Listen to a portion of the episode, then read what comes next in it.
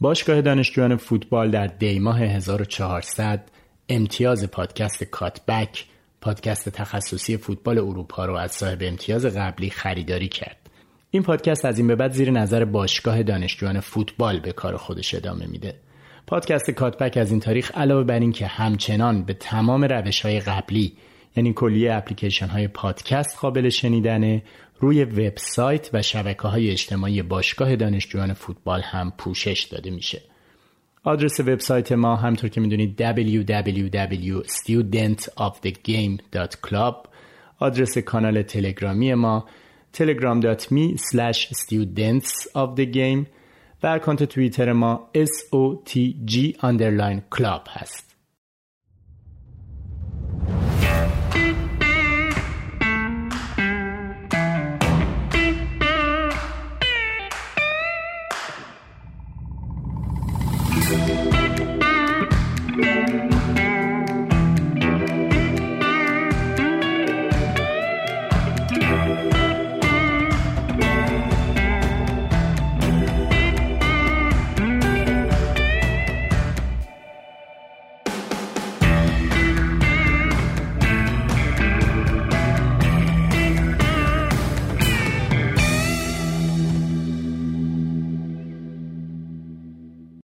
سلام و عرض ادب. خیلی خوش اومدید به اپیزود جدید کاتبک که قرار در مورد سری آ سری دلها صحبت کنیم. به قول فرهاد بهترین لیگ جهان و خلاصی که قرار بهترین اپیزودمون باشه دیگه. کلا بهترین لیگ دنیاست دیگه. خیلی نخوام صحبت کنم وقتتون رو بگیرم همین اول. من فرهاد مهدی و مجید در خدمتتون هستیم. هفته پیش در مورد کلی تیم حرف زدیم. در مورد جبهه باطل صحبتی نکردیم. این هفته تمام فرسمون رو می‌ذاریم روی سمت باطل سری آ یعنی یوونتوس. کجا باطلتر از یوونتوس؟ مجیدم هست و با خودش شروع می‌کنیم. مجید می‌خوایم کلا از بازی یوونتوس ناپولی شروع کنیم و بیایم برسیم به بازی حالا آخری که با اینتر داشتید و چقدر قشنگ باختید. دراماتیک دقیقه 120 اما یه چیزی. می‌خوام قبل از اینکه بریم سراغ بازی ها بهمون یه توضیح مختصری بدی که الگری اول فصل چجوری شروع کرد و تغییرات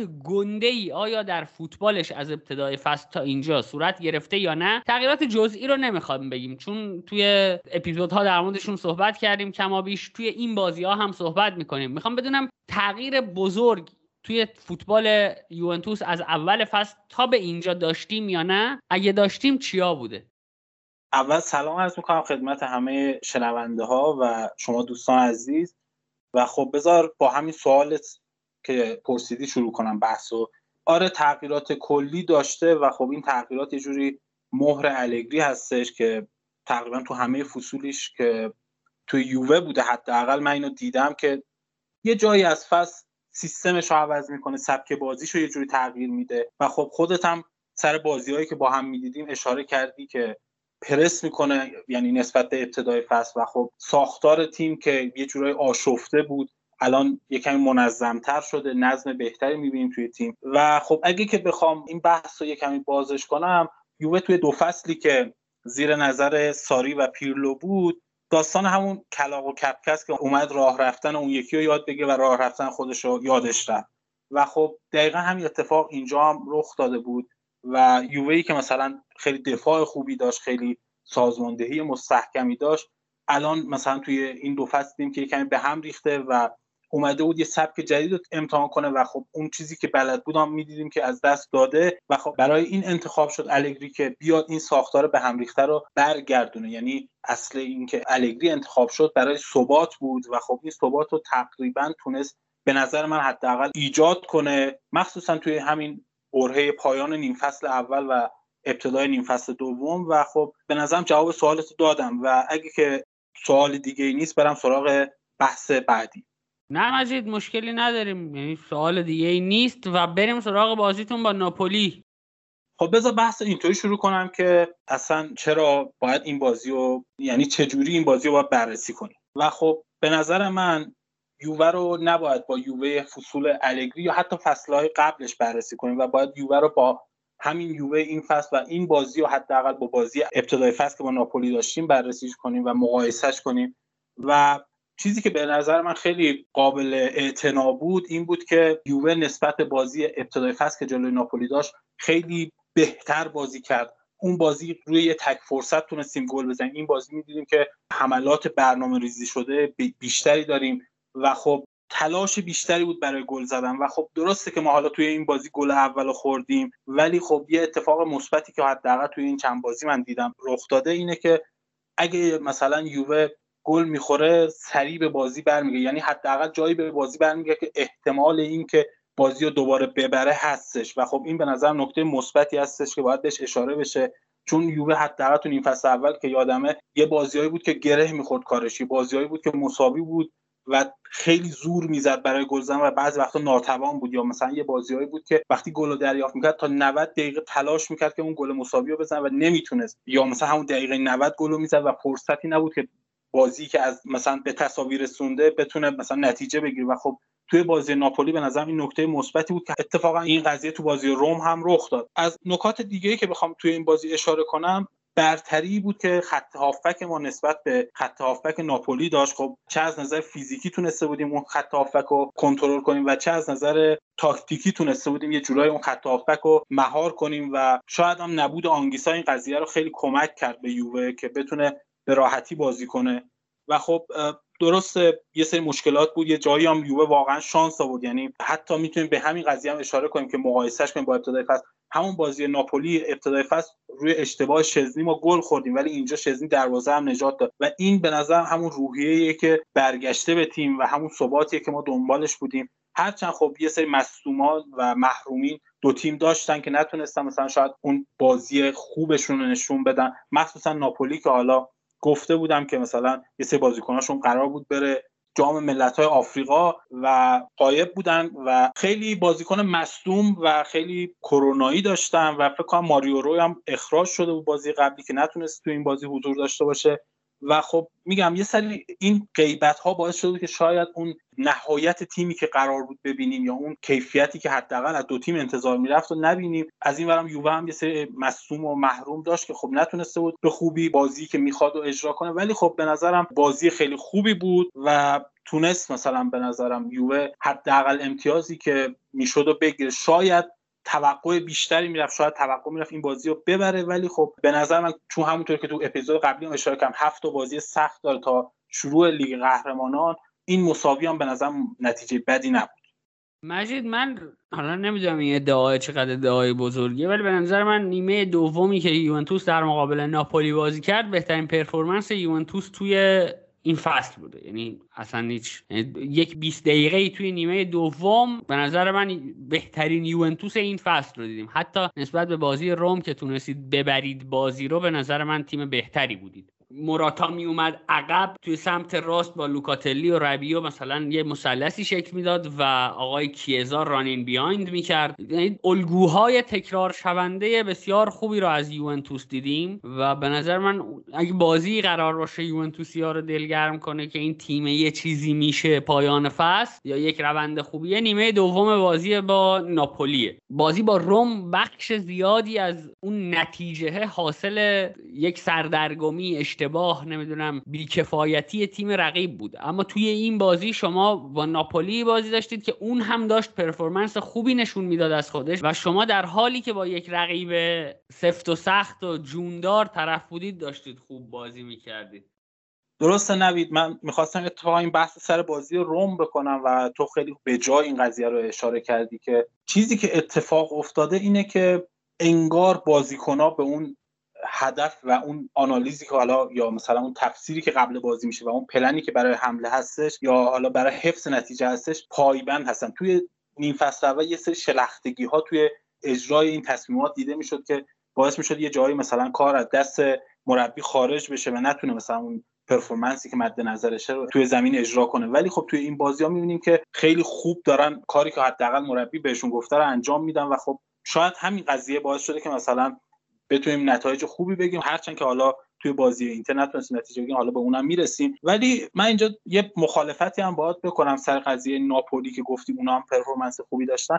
یه چیزی که حالا ناپولی من دقت کردم تو نیم فصل اول خیلی خوب اجراش می‌کردم کارهای ترکیبی بود که ازش می‌تونستن نتیجه بگیرن. اون مثلث هایی که میساختن اون پاس هایی که می‌دادن بین هم دیگه و گل هایی که از این طریق می‌زدن خیلی چیز مثبت و موثری بود توی سبک بازیشون. ولی توی این بازی انگار یه جای کار همیشه میلنگه. یا اون پاس بد می‌داد یا مثلا شوت آخرش خیلی بد بود یا اینکه مثلا زمانی پاس می‌داد که مثلا موقعیت از دست رفته یا مثلا مهاجم خودشون تو آفساید یه همچین حالتایی بود. یه سری این باگ ها داشت ولی خب به نظرم در کل ناپولی هم تیم خوبی بود. میگم واقعا هم اذیت کرد. ولی میگم من راضی بودم از این نتیجه. حالا درسته میگم توقع شاید توقع برد بود توی این بازی چون بازی تو خونه خودمون بود. ولی به نظر نتیجه خوبی بود. هرچند که یه سری اخبار هم هستش که احتمال داره این نتیجه هم دوباره عوض بشه.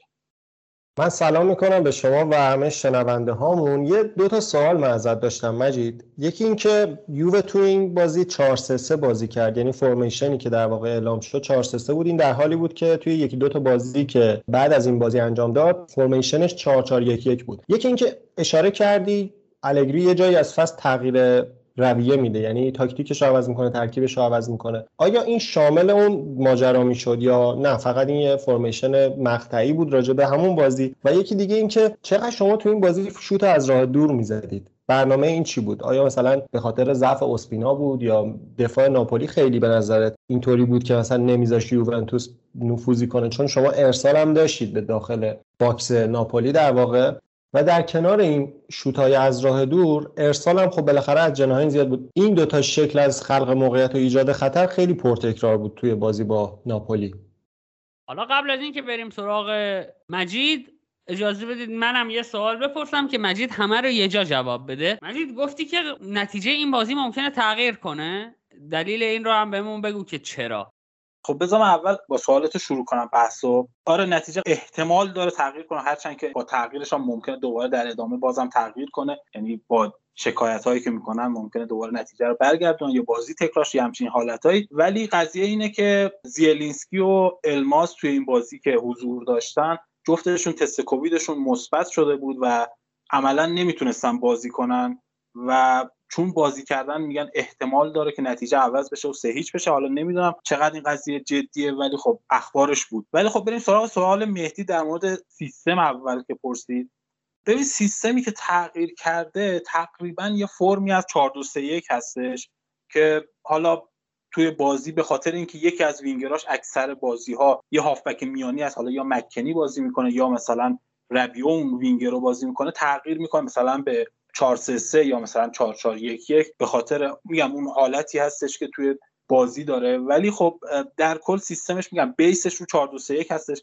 تو خیلی از بازی ها این ساختار رو می‌بینیم ولی خب بسته به موقعیتی که حالا پیش میاد یا مثلا توانایی اون بازیکن یا سمتی که اون بازی هستش ممکنه این سیستم تغییر کنه و حالت های مختلف ببینیم. نکته دیگه هم که اشاره کردی که بازم من اینو می‌خواستم تو بحث روم بهش اشاره کنم این حرکت از جناهین هستش که اصلا به خاطر اون قابلیتی که حالا مثلا وینگرهای ما دارن از نظر فردی و توانایی حمله توپ و مثلا عبور از بازیکن مقابلشون خیلی روی این قضیه پافشاری می‌کنن و اینو ما به کرات توی بازی ها می‌بینیم که میان توی flank ها اونجا توپگیری می‌کنن حرکت می‌کنن و حالا یا ارسال میشه یا مثلا میان توی عرض خودشون شوت می‌زنن و یا اینکه پاس در عرض میده حالا یا توی محوطه به صورت کاتبک یا پشت محوطه میکارن واسه هافبک ها که شوت زنی بشه که اتفاقا خیلی هم برای خود منم این قضیه جالب بود چون که توی نیم فصل اول خیلی کم هافبک های یووه شوت میزن و الان می‌بینیم که خیلی زیاد این شوت های از پشت محوطه دیده میشه و یه نکته دیگه هم که حالا می‌خواستم اتفاقا به همین قضیه اشاره کنم و ایراد بگیرم اینه که یه جاهای واقعا آزاردهنده است. من تو بحث بررسی نیم که داشتیم سر روم اینو گفتم که یه جاهای بازیکن انگار اعتماد به سقف داره دیگه که از هر فضایی که ایجاد میشه می‌خواد شوت بزنه. و این قضیه تو یووه هم هستش و میگم مثلا نمونهش رو بخوام مثال بزنم کوادرادو هستش که میاره توی بسته ترین زاویه از اونجا شوت می‌زنه در صورتی که حالا گزینه پاس داره. حالا درسته از اون فضا دو سه بار گل زده حالا تو همین فصل حالا تو فصول قبلی هم که زده بوده. ولی خب قرار نیستش که تو مثلا اگه یکی دو تا گل از اون زاویه زدی تا آخر فصل بری همون کارو بکنی. بالاخره تیم‌های حریف ها می‌فهمند و دستتو می‌خونن و به نظر من یه جایی بهتره که اون قضیه از خودخواهی کمتر بشه و بتونن مثلا یکم کار تیمی باشه. شاید از عدم اعتماد به هم ها میاد شاید از این میاد که طرف خودش می‌خواد مثلا نفر اول تیم باشه. ولی خب میگم این قضیه برای منی که طرفدار یووه هستم آزاردهنده است.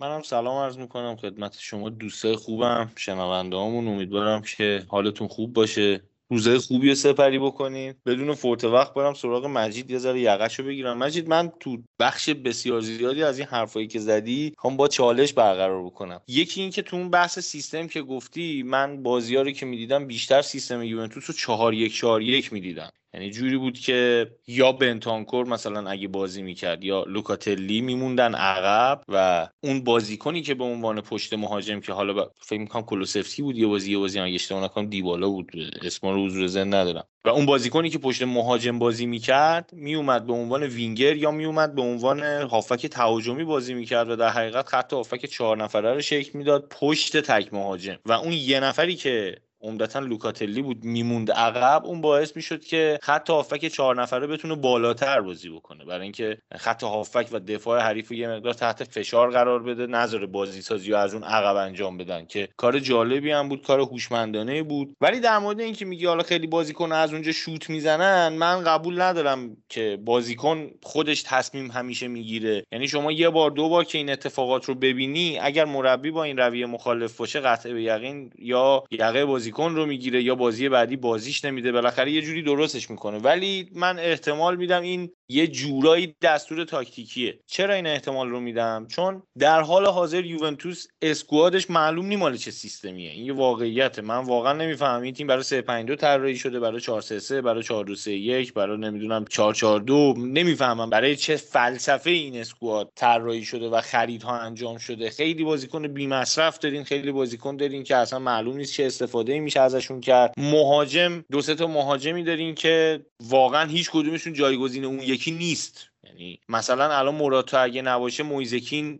یه بازیکن دیگه یه با یه سری قابلیت های دیگه و کارهای موراتا رو نمی‌تونه انجام بده. مویزکین مصدوم بشه چه می‌دونم دیبالا نمی‌تونه اون کارا رو انجام بده. دیبالا مصدوم شه یه بازیکن کایو جورج دارین روی نیمکت هنوز رونمایی هم ازش نشده ببینیم چی کار می‌خواد انجام بده. و این اتفاقیه که شاید باعث میشه آلگری یه جورایی تسلیم شده که آقا عیب نداره از خلاقیتتون هم استفاده بیشتری بکنین. آلگری که من شخصا به دیسیپلین خیلی میشناسمش خیلی به این چیزا اعتقاد داره که بازیکن باید در چارچوب تاکتیکی که مربی اتخاذ می‌کنه حتما حرکت بکنه. ولی الان باید ببینیم چه اتفاقی افتاده که شرایط این شکلی شده بازیکن ها آزادتر شدن. در حال حاضر مشکلات یوونتوس مشکلات کمی نیست. یکیش همون بحث اسکواد ناهمگونه. اسکوادیه که هیچیش به هیچیش نمی‌خوره بخوام روک بگم و معلوم نیست می‌خواد چی کار بکنه و آیندهش هم معلوم نیست. بدتر از همه اینه که آینده من فکر می‌کنم به جز کیزا و نمی‌دونم لوکاتلی حالا دو سه تا بازیکن دیگه هیچکی آیندهش رو توی یوونتوس نمی‌دونه. یعنی معلوم نیست اینا قراره برن. خودشون حتی نمی‌دونن. قرار ما بریم قرار بمونیم. تمدید می‌کنن میفروشنمون. حالا این میفروشنمون هم که میگم یه مقدار شبیه برده فروشی شد. ولی به هر شکل معلوم نیستش که اینا وارد بازار خواهند شد در آینده. نخواهند شد. دستمزدشون بالا میره.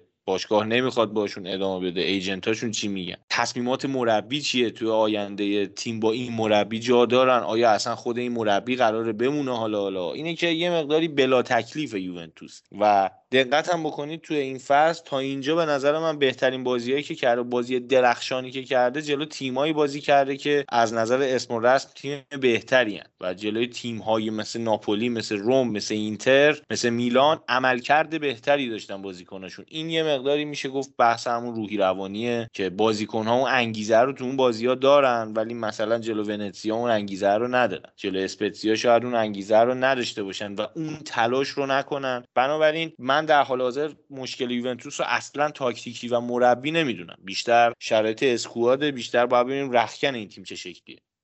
درست گفتی. فرات حالا بذار از بحث راجع به سیستم که کردی شروع کنم. این ساختاری که گفتم حالا 4 2 3 1 هستش خب اون دو تا هافبک یه کمی حالا در کل از نظر اسکواد بخوایم بررسی کنیم. هافبک های یووه از نظر پرسکوریزی و خلاقیت یکم ضعف دارن و خب طبیعی هستش که اون بازیکنی که حالا به عنوان ده داره بازی می‌کنه یکم عقبتر بیاد واسه بازی سازی کمک کنه یکم بود خلاقیت تیم رو بیشتر کنه. و همینجا وسط حرفات باز دوباره یه چالش باید بگیرم اون بازیکنی که معمولا پشت محوطه بازی می‌کنه خیلی موقع کولوسفسکیه. کولوسفسکی بازیکن خلاقی نیست بیشتر رونده است. بیشتر بازیکنی که هم شوت زنه هم سریع می‌تونه بین خطوط حرکت بکنه. و این قضیه که میگی هافک یوونتوس قابلیت پرسکوریزی ندادن من باش مخالفم. من فکر می‌کنم شما فقط هافک تخریبی ندارین. یعنی یه بازیکنی مثل لوکاتلی کاملا قابلیت پرسکوریزی رو به شما میده به شرط اینکه خودش پرس نشه. و اون در چه شرایطیه؟ در شرایطی که شما یه هافکی داشته باشید یا هافکی مثل متویدی با یه همچین شخصیتی مثل ویدال اون موقع حالا الانشو کار نداریم. یه همچین بازیکنی با این شرایط داشته باشی که بتونه برای این یه فضای امنی درست بکنه اینو از اون چالشی که قرار با هافکای حریف برگزار بکنه بکشه بیرون و یه مقداری آزادش بکنه این بتونه با پاسای قطری پاسای بلند از پرس یوونتوس رو نجات بده. خب دقیقا همین مشکل هست دیگه. یعنی خیلی خوب اشاره کردی. اون هافبکی که عملا میاد کنار لوکاتلی قرار می‌گیره همچین توانایی رو نداره و اکثرا هم بازیکنهایی هستن که بیشتر حالا یا با توپ می‌تونن خوب حرکت کنن یا اینکه مثلا پاسای خوبی می‌تونن بدن. اونطوری نیستن که بتونن حالا فضا برای خود لوکاتلی درست کنن. منم در جمله گفتم این قابلیت پرسکوریزی رو کمتر باید بگم داره. شاید اگه اونجا هم درست نگم اینجا اصلاحش کنم که اینطوری هستش که میگم خود لوکاتلی شاید این توانایی داشته باشه ولی خب عملا وقتی صاحب توپ میشه فضا براش بسته است و خب به مشکل می‌خوره. میگم تو خیلی از بازی حالا تو کلوسفسکی رو مثال زدی که میاد عقب واسه توپگیری و من خودم توی یه سری بازی ها دیبالا رو دیدم این کارو می‌کنه یا حتی برناردسکی میاد عقبتر توپگیری می‌کنه که این دوتا به نظرم از اون قضیه یعنی اون شرطی که واسه کلوسفسکی گذاشتی مستثنا میشن این دو نفر.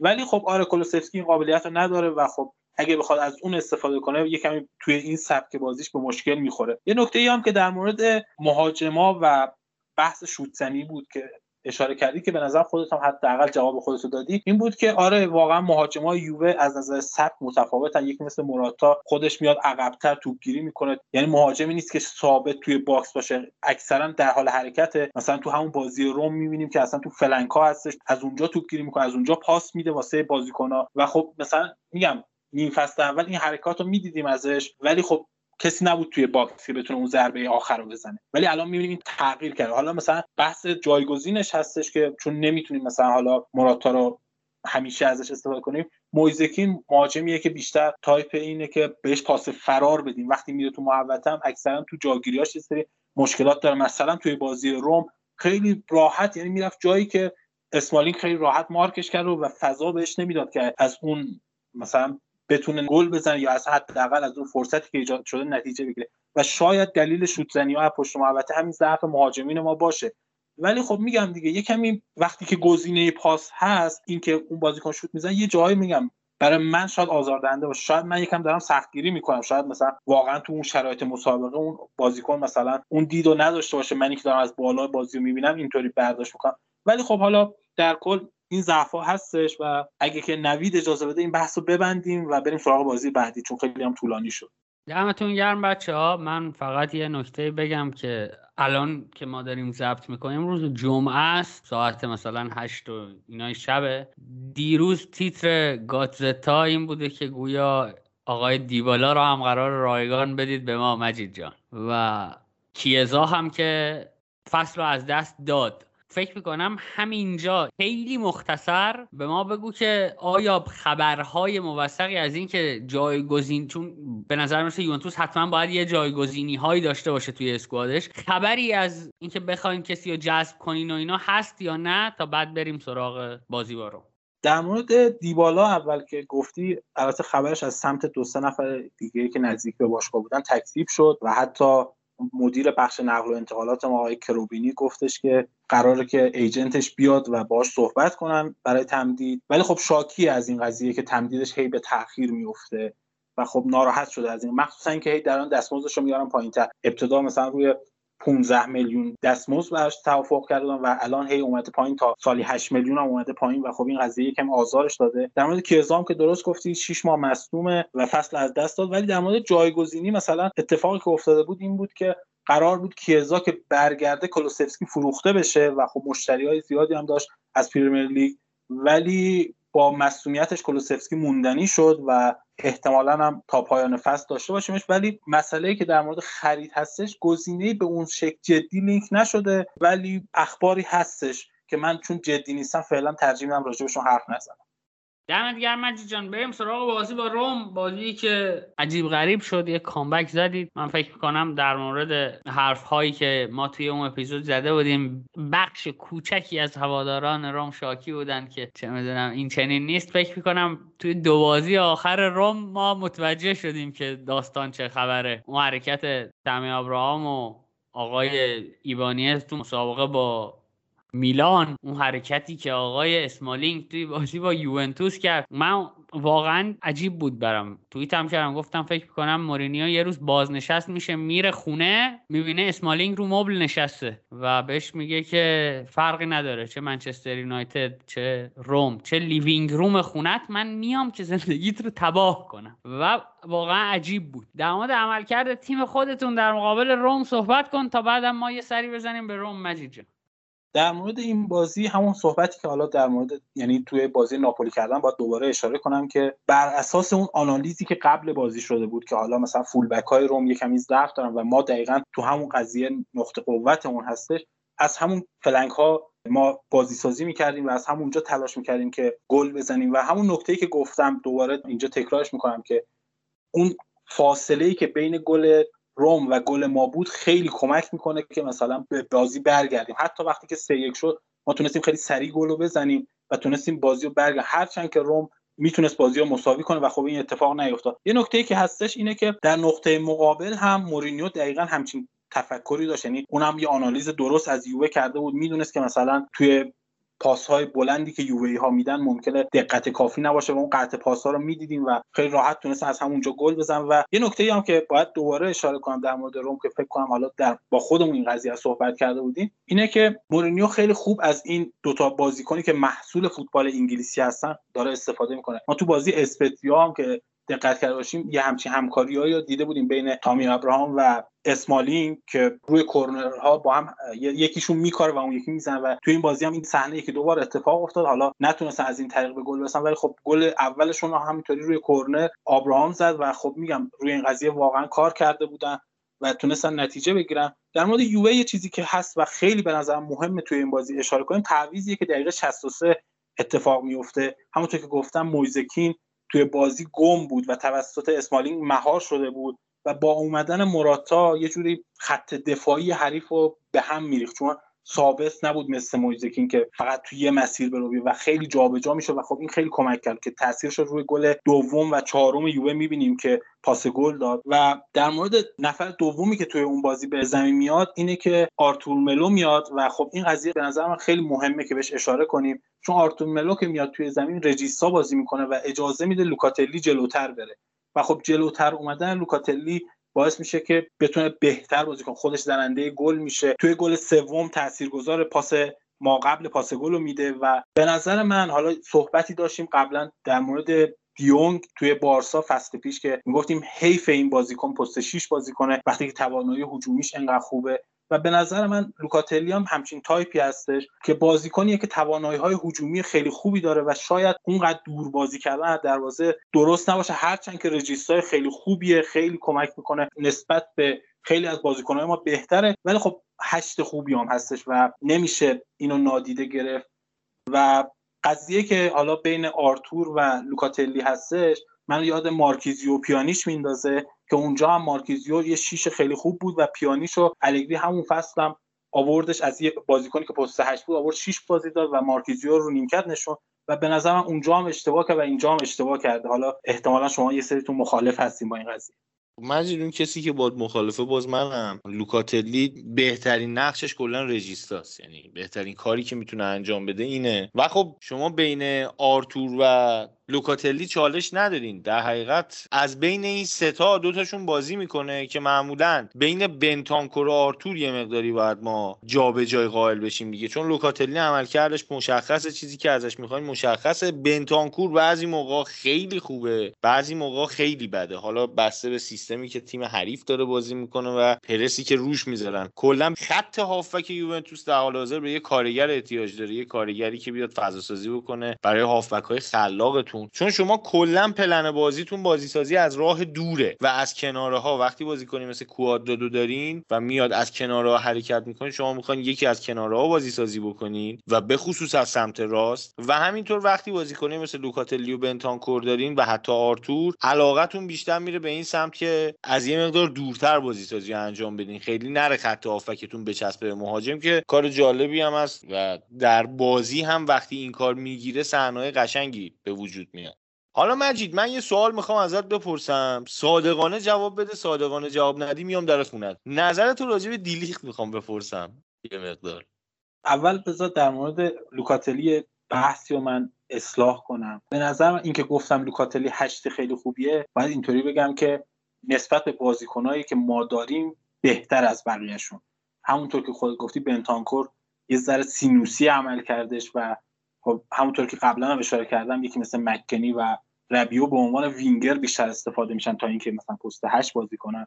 و برای همین میگم که اگه که مثلا آرتور بیاد 6 بازی کنه و لوکاتلی بره 8 بازی کنه بهتر می‌تونیم بازی ببینیم از خط هافبک یووه اتفاقا خوب نکته هم اشاره کردی که اون بازی سازی از عقب زمین و توی این بازی ها که بونوچی نبود این قضیه هم یه سری به مشکل خورده بود و شاید اصلا غیبت اون روی عملکرد یووه هم تاثیرگذار بود. چون اون سبک بازی سازی که اشاره کردی و ما ندیدیم یعنی کمتر دیدیم توی این بازی. و در مورد سوال در مورد دلیخ راستش ببین دلیخ به نظر من مدافع خیلی خوبیه خیلی از نظر کیفیت مدافع با کیفیتیه. ولی یه سری اشتباهات بچگانه داره یه سری رفتارهای غیر مسئولانه داره یه سری جاها یه سری کارهایی می‌کنه که انگار نمی‌دونه مثلا واقعا. یعنی پخته نیست به نظر من. یه جاهایی باگ داره. حالا این اتفاقی که حالا براش افتاد توی این بازی که حالا دوتا هند کرد و سر همین اخراج شد به نظر می‌تونه به این قضیه اشاره کنیم که واقعا میگم حالا هند دومش رو واقعا نمی‌تونست کاری کنه ولی هند اولش به نظرم واقعا رفتار بچگانه ای داشت و به نظرم برای اینکه مدافع پرفکت بشه باید این رفتاراشو کنار بذاره. وگرنه از نظر قابلیت های فنیش واقعا صحبتی توش نیست. و اینم نباید فراموش کنیم که توی این بازی با روم زوجش روگانی بود که خب فصل پیش توی تیم کالیاری که در حال سقوط بود ذخیره شده بود و مشخصا می‌بینیم که مثلا تفاوت سطح خیلی زیاده و غیبت مدافعین اصلی ما یعنی کیرلینی و بونوچی خیلی تاثیرگذار بود روی عملکرد دلیخ و اینم نباید فراموش کنیم که دلیخ اومد توی یووه کاریو کرد که شاید قبلا نکرده بود. یعنی توی آژاکس بیشتر به عنوان مدافعی بود که با توپ حرکت می‌کرد پا به توپ خیلی خوبی داشت. و اینجا وقتی اومد کنار بونوچی بازی کرد باید مثلا درگیری ها رو انجام می‌داد. بونوچی و مدافع کاور بود و دلیخ باید مثلا روی ضربات سرش بیشتر کار می‌کرد روی tackling ش بیشتر کار می‌کرد. و خب این قضايا یه سری باید دوباره یاد می‌گرفت انگار. و خب این قضیه به نظرم باید بهش این آوانس رو بدیم که شاید در آینده بهتر بشه. آره خب در مورد اینکه تو میگی کارایو اینجا کرد که قبلا نکرده بود من فکر می‌کنم هندبال تا بازی نکرده بود بیچاره و اینجا مجبور شده داره هندبال بازی می‌کنه. خیلی ارور داده روی این قضیه هند.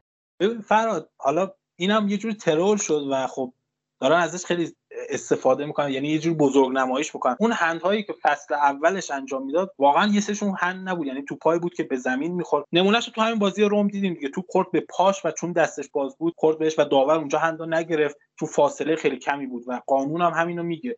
ولی تو فصل اولش به خاطر این تغییر قانون هند خیلی از هندهایی که نبود رو می‌گرفتن داورا و خب میگم قانونا هند نبود ولی خب چون این هند زیاد می‌کرد تو اون فصل اولش یه صحبتی شد به عنوان سندروم دست بیقرار و از این حرفا. و اینکه اینا نباید فراموش کنیم که فصل اولش دلیخ کتفش میشکنه و در میره و توی کل فصل با این مسئولیت بازی می‌کنه و خب شاید این قضیه هم تاثیرگذار باشه که مثلا نتونست اون عملکرد خوب رو تو فصل اولش داشته باشه و یه ذره از نظر ذهنی نتونست خودش آداپت کنه با این شرایط جدید و یادمون نره بازیکنی که 21 دو سالشه فقط. مجید یکم راجع به مکنی میای صحبت کنیم. چون یه بازیکنیه که تو یوونتوس بیشتر از مثلا کیزا و اینا نظر منو جلب می‌کنه. اونم به این خاطر که خیلی مشارکت فعالی توی هر دو تا فاز تیم داره و یه یه مسئله که خیلی به چشم میاد اینه که قابلیت سرزنی خیلی خوبی داره و توی هر بازی خطر جدی رو با سر ایجاد می‌کنه. توی این بازی هم بعد از مصومیت کیزا انگار به یکم متمایل شد به سمت چپ و مثلا هیت مپش رو که نگاه کنی بیشتر دقایق بازی رو انگار سمت چپ بازی کرده. من فکر می‌کنم مکنی هم جا داره که بهش یه کردیتی داد و یه تقدیری حالا ازش بکنن که انقدر توی این تیم یه وزنه مهم شمرده میشه.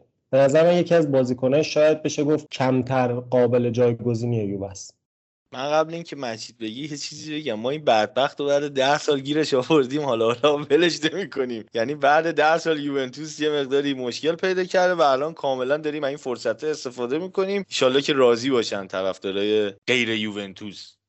در مورد مکنی به نظر من حالا به خاطر توانایی که داره حالا نویدم بارها این قضیه رو اشاره کرده تو اپیزودا که هم می‌تونه شیش خیلی خوبی باشه هم می‌تونه هشت خیلی خوبی باشه و الان می‌بینیم می‌تونه وینگر خیلی خوبی باشه. و اون قضیه که گفتی که می‌تونه بیاد سرزنی کنه دقیقا وقتی که مراتا گفتم میره کنارها توپگیری می‌کنه و ارسال می‌کنه یا وقتی که حالا مثلا مراتا به عنوان مهاجم توی box هست و مدافع و با خودش می‌بره خیلی خوب تو فضا اضافه میشه و درک خیلی خوبی داره از محلی که قرار تو فرو بیاد. فضا شناسی خیلی خوبی داره و به نظرم هافبک خیلی خوبیه. و اینکه حالا فرهاد هم اشاره کرد که خط هافبک یووه اون بازیکن کارگر رو نداره شاید مکنی بتونه اون ویدالی باشه که حالا اون دوره اول ما داشتیم و الان نداریمش و شاید بتونه اونطوری جواب بده. یه سری قابلیتاشو باید پیشرفت بده یه سری چیزاشو باید بهتر بکنه. ولی واقعا بازیکن خیلی خوبیه من واقعا میپسندش. یه صحبتایی هم هست از اینکه می‌خوام بفروشنش ولی خب امیدوارم نفروشنش رو بمونه. چون یه جوری بازیکن بدون جایگزینه تو خط هافک که میگم می‌تونه هم هشت بازی کنه همین که بتونه وینگر بازی کنه و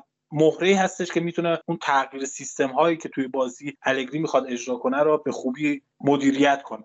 دمتون گرم بچه ها تا در مورد آقای مکنی صحبت کردید وصلش کنیم به بازی اینتر که مکنی تک گل یوونتوس رو هم زد و از زمانی که خبر این رسید که مکنی قرار بیاد یوونتوس. مجید شاهده که ما توی اپیزودها می‌گفتیم که این آدم رو ما نمی‌شناسم. یعنی بازی ازش ندیدم. ولی هر scout report ی که ازش میخوندی می‌گفت که این آدمه تیمی تو دنیا نیست که این آدمه رو داشته باشه و بهش ننازه. یعنی حتما می‌تونی یه جایی بهترین استفاده رو ازش بکنی.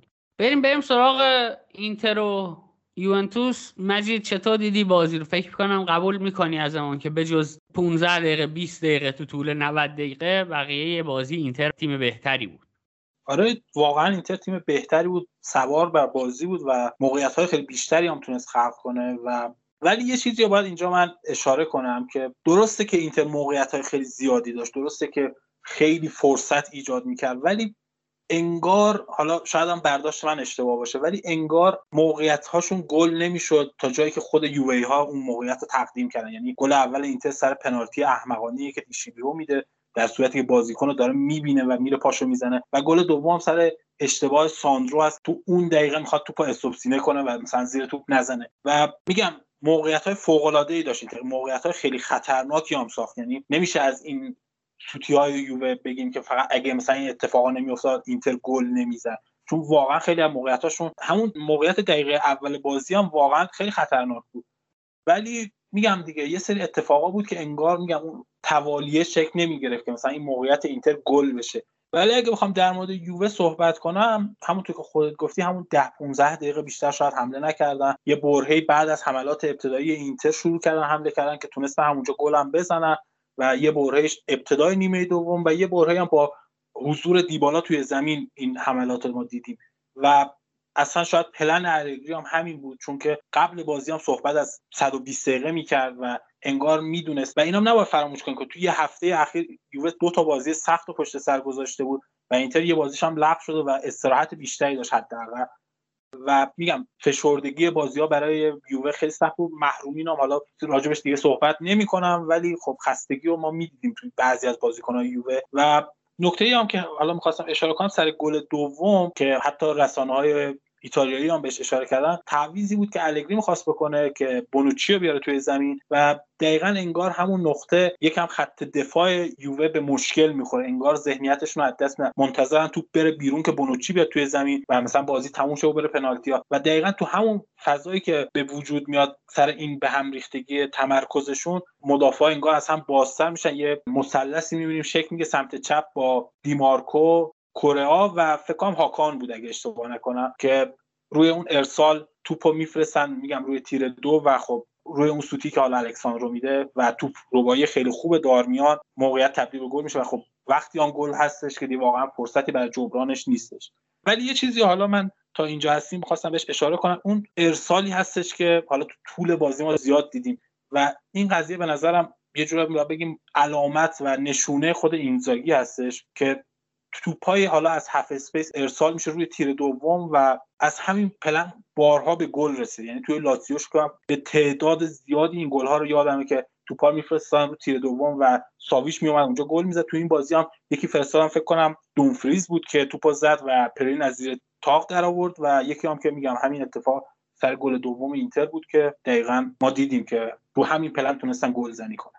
مجید حالا این امضای اینزاگی خالی نیست در واقع. یعنی این رو اکثر تیم ها می‌بینیم که شما از flank بخوان سانتر کنن عمدتا روی تیر یک میفرستن به دلیل اینکه فرستادنش روی تیر دو احتیاج داره که ارتفاع بیشتری داشته باشه که کسی نتونه قطعش کنه. بعد همین که ارتفاع بیشتری میدن به توپ باعث میشه مدت زمان بیشتری طول بکشه تا برسه به تیر دو و یکی می‌رسه اونجا قطعش کنه. به خاطر همین عمدتا تیر یک میفرستن. و وقتی شما توپ رو میاری روی half space روی half space اگر بخوای بفرستی رو تیر یک زاویه نامناسب تری میده. یعنی از half space به تیر یک ایکس جی کمتری به تو میده تا از half space به تیر دو. یعنی این رو توی اکثر تیم ها می‌بینیم. ولی خب تیم اینزاگی آره این pattern پرتکراریه که مثلث ایجاد کنه گوشه زمین. پریشیچ بزنه تو بیرون از half space به تیر دو. این اتفاق زیاد میفته بریم سراغ آقا فرهاد. آقا فرهاد چطور بود بازی؟ یا دنیا رو از اون زاویه که قشنگتره نگاه کنیم. مجید رو یه لحظه ول کن. در مورد حرفای مجید اصلا هیچ صحبت نکن. بازی چطور بود؟ پسندیدی یا نه؟ کیف کردی یا نه؟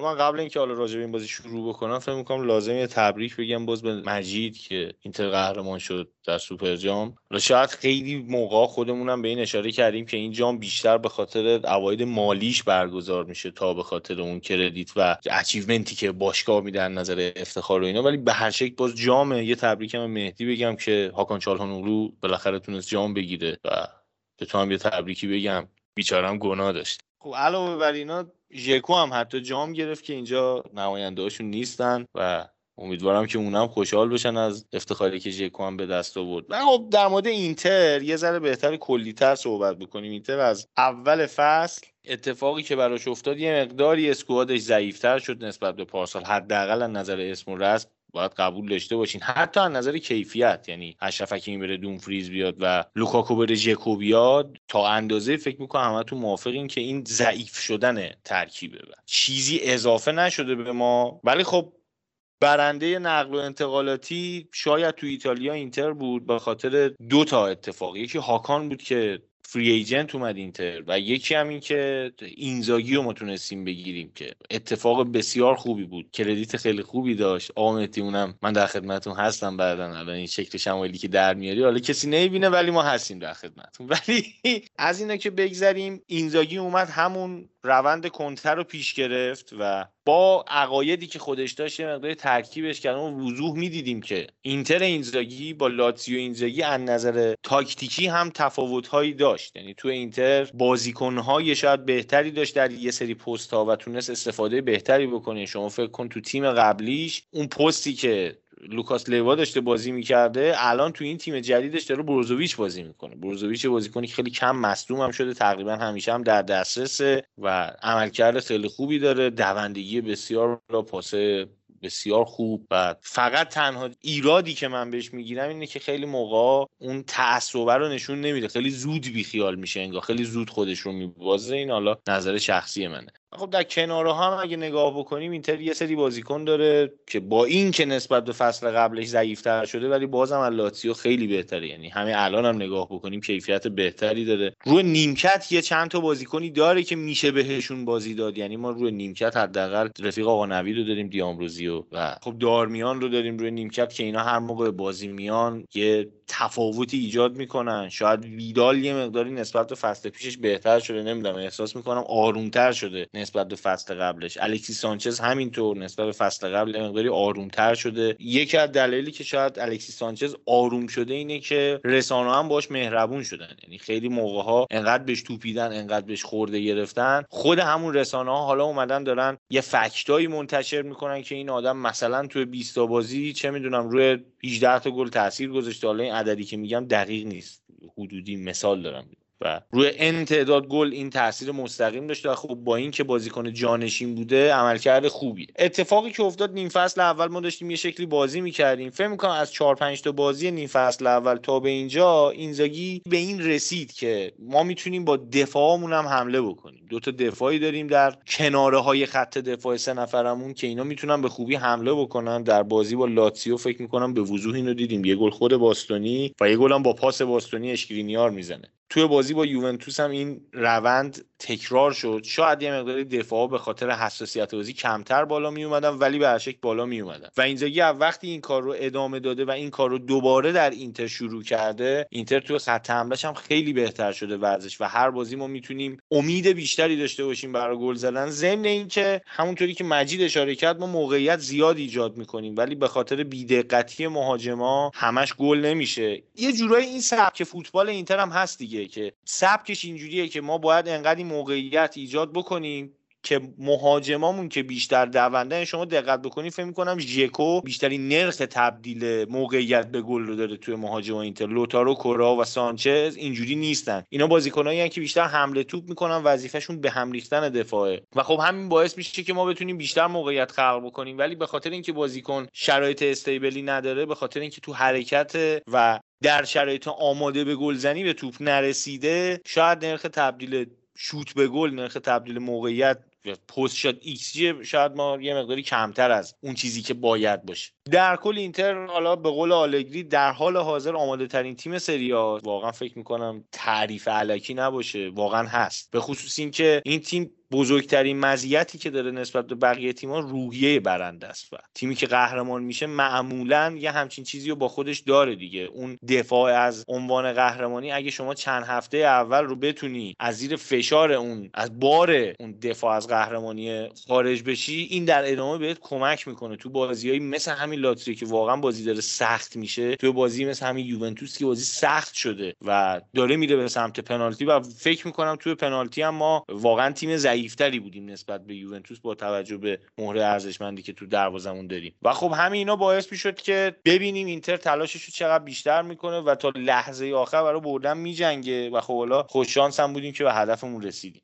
دم شما گرم آقا فراد من فقط یه نکته در مورد دوندگی آقای بروزوویچ بگم اینکه این آدمه رکورد داره. یعنی توی بازی 16 کیلومتر دویده. توی جام جهانی بود اتفاقا. اینکه فراد گفت یه کمی زود بیخیال میشه و انگار یه کمی هم مسئولیت پذیر نیست لاورن در مورد همون بازیه میگه که ما واقعا تعجب می‌کنیم. همه ما شب قبل از بازی غذامون رو کنترل می‌کردیم که چی بخوریم و اینا. یا می‌دیدیم بروزوویچ دو تا سالامی توی دستشه. سوسیس از لپ سمت چپش زده کنار و انتظار داشتیم روز بعد وسط زمین دقیقه 50 این بیاره بالا. اما تا دقیقه 120 مثل یک حیوانی میدوید. و آره واقعا بروزوویچ از نظر کیس عجیبیه. فکر می‌کنم در مورد همه حرف زدیم اما بایدی با این اپیزود رو با یوونتوس تموم کنیم. بریم سراغ مجید که اگه توضیح اضافه ای داره نسبت به حرفهای فرهاد و اگر توضیح باقی مانده ای داره نسبت به آنچه که باید در مورد یوونتوس می‌گفته و نگفته بشنویم حرفاشو و تموم کنیم. آقا مجید در خدمت. من دو تا نکته می‌خواستم بگم. یکیش در مورد همین بازی و یکیش هم یه جوری خارج از بحثه و بذار از همون نکته اول شروع کنم که ببین ما توی فصل از اینتر بازی هایی دیده بودیم که از میانه زمین خیلی خوب حرکت می‌کنن و موقعیت سازی می‌کنن. ولی توی این بازی اینو کمتر دیدیم که اینجا دوباره می‌خواستم credit بدم به آلگری که اون وسط زمین خیلی خوب بسته بود و یه جوری حملات اینتر محدود شده به flank ها و ارسال ها و نکته دومی هم که می‌خوام بگم میگم خارج از بحث خودمونه و تاثیر وی آر رو می‌خواستم بررسی کنم روی سبک بازی مدافعین. ما توی همین بازی دیدیم که کیلینی همون دقایق ابتدایی یه تکل خیلی شدید و شاید خشن روی پای بارلا می‌زنه. حالا بر حسب بازی و داوری اون تکل حالا خطا گرفته میشه ولی خب این جسارت رو توش می‌بینی. و من اینو از این جهت می‌بینم که کیلینی مدافعی که بیشتر کریرش رو قبل از وی آر گذرونده و خب این تو ذاتش هست و تو مدافعینی که حالا جدیدتر اومدن و یه جورایی تحت تاثیر وی آر هستن این درگیری ها رو کمتر می‌بینیم. ما تو حتی ارسال ها هم که میایم بررسی می‌کنیم مدافعینی هستن یا همین اینتر هستن مثال بزنم. اشکرینیار واقعا توی حملات که می‌بینیم خیلی خوب بلند میشه و سر می‌زنه. ولی توی دفاع این قضیه کمتر می‌بینیم. چرا؟ چون شاید اون ترسه وجود داره که اون درگیری هایی که مثلا قبلا توی دفاع موقع ارسال ها می‌دیدیم که مثلا حتی یه حالت کثیف کاری هایی یا مثلا اگه بخوام بگم بود که مثلا مدافع مثلا تنه می‌زد به مهاجم دستشو می‌گرفت لباسشو می‌گرفت و الان با به خاطر وی آر رو کمتر می‌بینیم. حتی سر گل یووه هم که اگه بخوایم بررسی کنیم اشکرونیار خیلی با مراتا مدارا کرد و حتی وقتی ارسال شد دیفرای و باستونی هم تقریبا همینطوری با مکنی برخورد کردن. یعنی اون درگیری رو کمتر دیم ولی در مقابل گفتم کلینی خیلی راحت میاد تک می‌زنه و میگم این شاید تاثیر VAR باشه. دم شما گرم مجید جان. در مورد گل یوونتوس اگه بخوایم صحبت کنیم دوباره باید بگیم که آقای هندانوویچ هم از مفاصل بدنش هیچ استفاده ای نکرد. یعنی قائل نیست که می‌تونه دستش رو از مفصل خم کنه و نمی‌دونم تکون بده و اینا. و بازیکنی هم که هدو زد یعنی مکنی یار دیفرای بود. یادتون باشه حالا دیفرای رو هم تو این بازی هم تو بازی اینتر مقابل لاتزیو یادتون باشه که وقتی به دیفرای نقد می‌کنیم رگ غیرتتون نزنه. بالا برید چهار تا highlight بردارید که این آدم تکل می‌زده. فراد اگه نکته ای هست در خدمتی من در مورد دیفرای اینو اضافه بکنم. از موقعی که اینتر توی بازار نقل و انتقالات داره دنبال یه مدافع وسط میگرده عملکرد دیفرای یه مقداری ضعیف شده. از اون موقعی که گینتر به ما لینک شد که به عنوان یار آزاد بتونن به خدمت بگیرنش. و الان که یه بازیکنی مثل برمر هم داره لینک میشه البته برمر که داره به همه لینک میشه و فکر کنم میلان هم شروع شد دیگه. اولین کسی که شروع کرد به مذاکره با این بازیکن اینتره. ولی خب فکر می‌کنم با شرایطی که به وجود اومده گرفتنش کلا برای تیمای ایتالیایی کار سختیه. وقتی پریمیر لیگ یا میان وسط دیگه ما پسش بر نمیه و خب دیفرای از اون موقع بعد عملکرد خیلی بدی داشته. هندونویچ که اصلا یه فصل نسبتا بدی رو داره سپری می‌کنه که ببین یه چیزی هست. اینو نمیشه بگی هندونویچ بده. بابا واقعا سنش رفته بالا دیگه. آدمیزاد وقتی سنش میره بالا یه جوری میشه که یه سری کارا از دستش بر نمیاد. من تو خونمون که رامی رفتم قبلا زانو اگه می‌خورد به یه دونه مثلا می‌خورد به ستون. داشتم میدویدم زانو می‌خورد به ستون خونه. بلند می‌شدم درجه حرکت می‌کردم. الان زانو چند روز پیش خورده به میز به لبه میز نیم ساعت نشسته بودم داشتم به خدا جدی میگم نیم ساعت باشم زانو گرفته بودم داشت اشکم در میومد. آدم سنش که میره بالا دیگه اون توانایی قدیم نداره. وقتی که این اتفاق برات میفته متوجه میشی قضیه چیه کجای کار قرار داری. و راجب هندونویچ هم همینه. این آدم 37 سالشه و دروازه‌بانی پستیه که رفلکس های عجیب غریب تو باید نشون بدی. به خصوص سبک بازی اینتر یه شکلیه که وقتی مدافع میرن جلو دروازه‌بان باید بیاد کاور کاورشون بکنه. و خب وقتی دروازه‌بان اون توانایی رو نداره ما مشکل می‌خوریم. نمونهش همون گلی که از لاتزیو دریافت کردیم. ولی چیزی که باعث میشه خراب کنه کار رو اینه که هندانوویچ یه مقداری احساس می‌کنم داره واکنش های بدی نشون میده. یعنی واکنش های بیرون از زمین. توی کنفرانس خبری گفته بود که آقا چطوریه که هر موقع ما clean sheet می‌کنیم دفاع ما clean sheet کرده ولی هر موقع گل می‌خوریم هندانوویچ گل خورده. و من اگه اونجا بودم واقعا بهش می‌گفتم که آقا اصلا نمی‌خواد الان حرف منو گوش کنی. یه دقیقه برو فیلم بازی رو نگاه کن. گلی که خوردی رو نگاه کن. اتفاقاتی که تو بازی میفته نگاه کن. من شخصا به هیچ عنوان نمی‌تونم بگم هندانوویچ دروازه‌بان بدیه. هندانوویچ در حال حاضر شرایط قدیم رو نداره شرایط پنج سال پیشش رو نداره. سال نمی‌دونم 2013 بود 14 بود کی بود که ما توی مرحله لیگ شریف و پر افتخار لیگ اروپا خوردیم به روبین کازان فکر می‌کنم. اونجا یه حمله روی دروازه اینتر شد سه به تک و این گرفت برگشتش رفیق آقا پالاسیو رفت گل زد. بعد اون بازی همه تازه به این نتیجه رسیدن که آقا چه دروازه‌بان خوبی و اینا. ولی اون قضیه 10 سال گذشته تقریبا 7 سال گذشته این پیر شده دیگه اون سن و سالو نداره. باید به اینم یه مقداری توجه بشه که خب خدا رو شکر دروازه‌بان خریدیم. امیدوارم اونانا دیگه دوپینگ نکنه و فصل بعد بتونه بازی بکنه. و در حال حاضر تنها چیزی که بده همین صحبت هندانوویچ نه تنها به عنوان دروازه‌بان فیکس اینتر نه تنها به عنوان بازیکن قدیمی و بزرگ اینتر بلکه به عنوان کاپیتان اینتر. تو وقتی کاپیتان یه تیمی هستی فکر می‌کنم یه مقداری تو این حرفا بیشتر باید خودتو کنترل بکنی. امیدوارم که مدیریت اینتر متوجهش کرده باشه و خودش حداقل متوجه این قضیه باشه که کجای کار الان. کتن کیه به قودی دمتون گرم بچه ها دم شنونده ها هم گرم که تا اینجا شنیدن و فکر کنم دیگه احتیاجی نداره که توضیحات اضافه ای بدیم. کات‌بک رو می‌تونید از همه جا بشنوید. هر جایی که پادکست منتشر میشه هر جوری که راحت ترید. از کانال تلگرام ما هم می‌تونید بشنوید. همزمان ما روی کانال تلگراممون هم آپلود می‌کنیم. از سایت باشگاه دانشجویان فوتبال هم می‌تونید بشنوید. یعنی این سه طریقه که می‌تونید ما رو بشنوید. هر podcatcher ی کانال تلگراممون و سایت باشگاه دانشجویان فوتبال. توصیه ما چیه؟ توصیه ما اینه که از سایت باشگاه دانشجویان فوتبال یا podcatcher ها بشنوید. چرا؟ چون آمار شنیدن شما و اینکه چقدر شنیدید کدوم قسمت اپیزود براتون جذابتر بوده این رو ما می‌تونیم داشته باشیم و حداقل به خودمون توی برنامه ریزی کمک می‌کنه. مثل همیشه میگم بیرحمانه نقدمون کنید تا ما هم بیرحمانه جواب بدیم و جفتمون از یه گفتگوی بدون تعارف سود کنیم و باز هم میگم اگر فکر می‌کنید کاتبک محتوای مفیدیه به دوستانتون که عاشق فوتبالن ما رو معرفی کنید. ما هیچ راهی برای بزرگتر شدن مجموعمون به جز معرفی شما به دوستانتون و کسانی که فوتبال رو دوست دارن نداریم. خیلی مخلصیم. امیدوارم که روز و روزگار براتون خوش باشه. خدا نگهدارتون.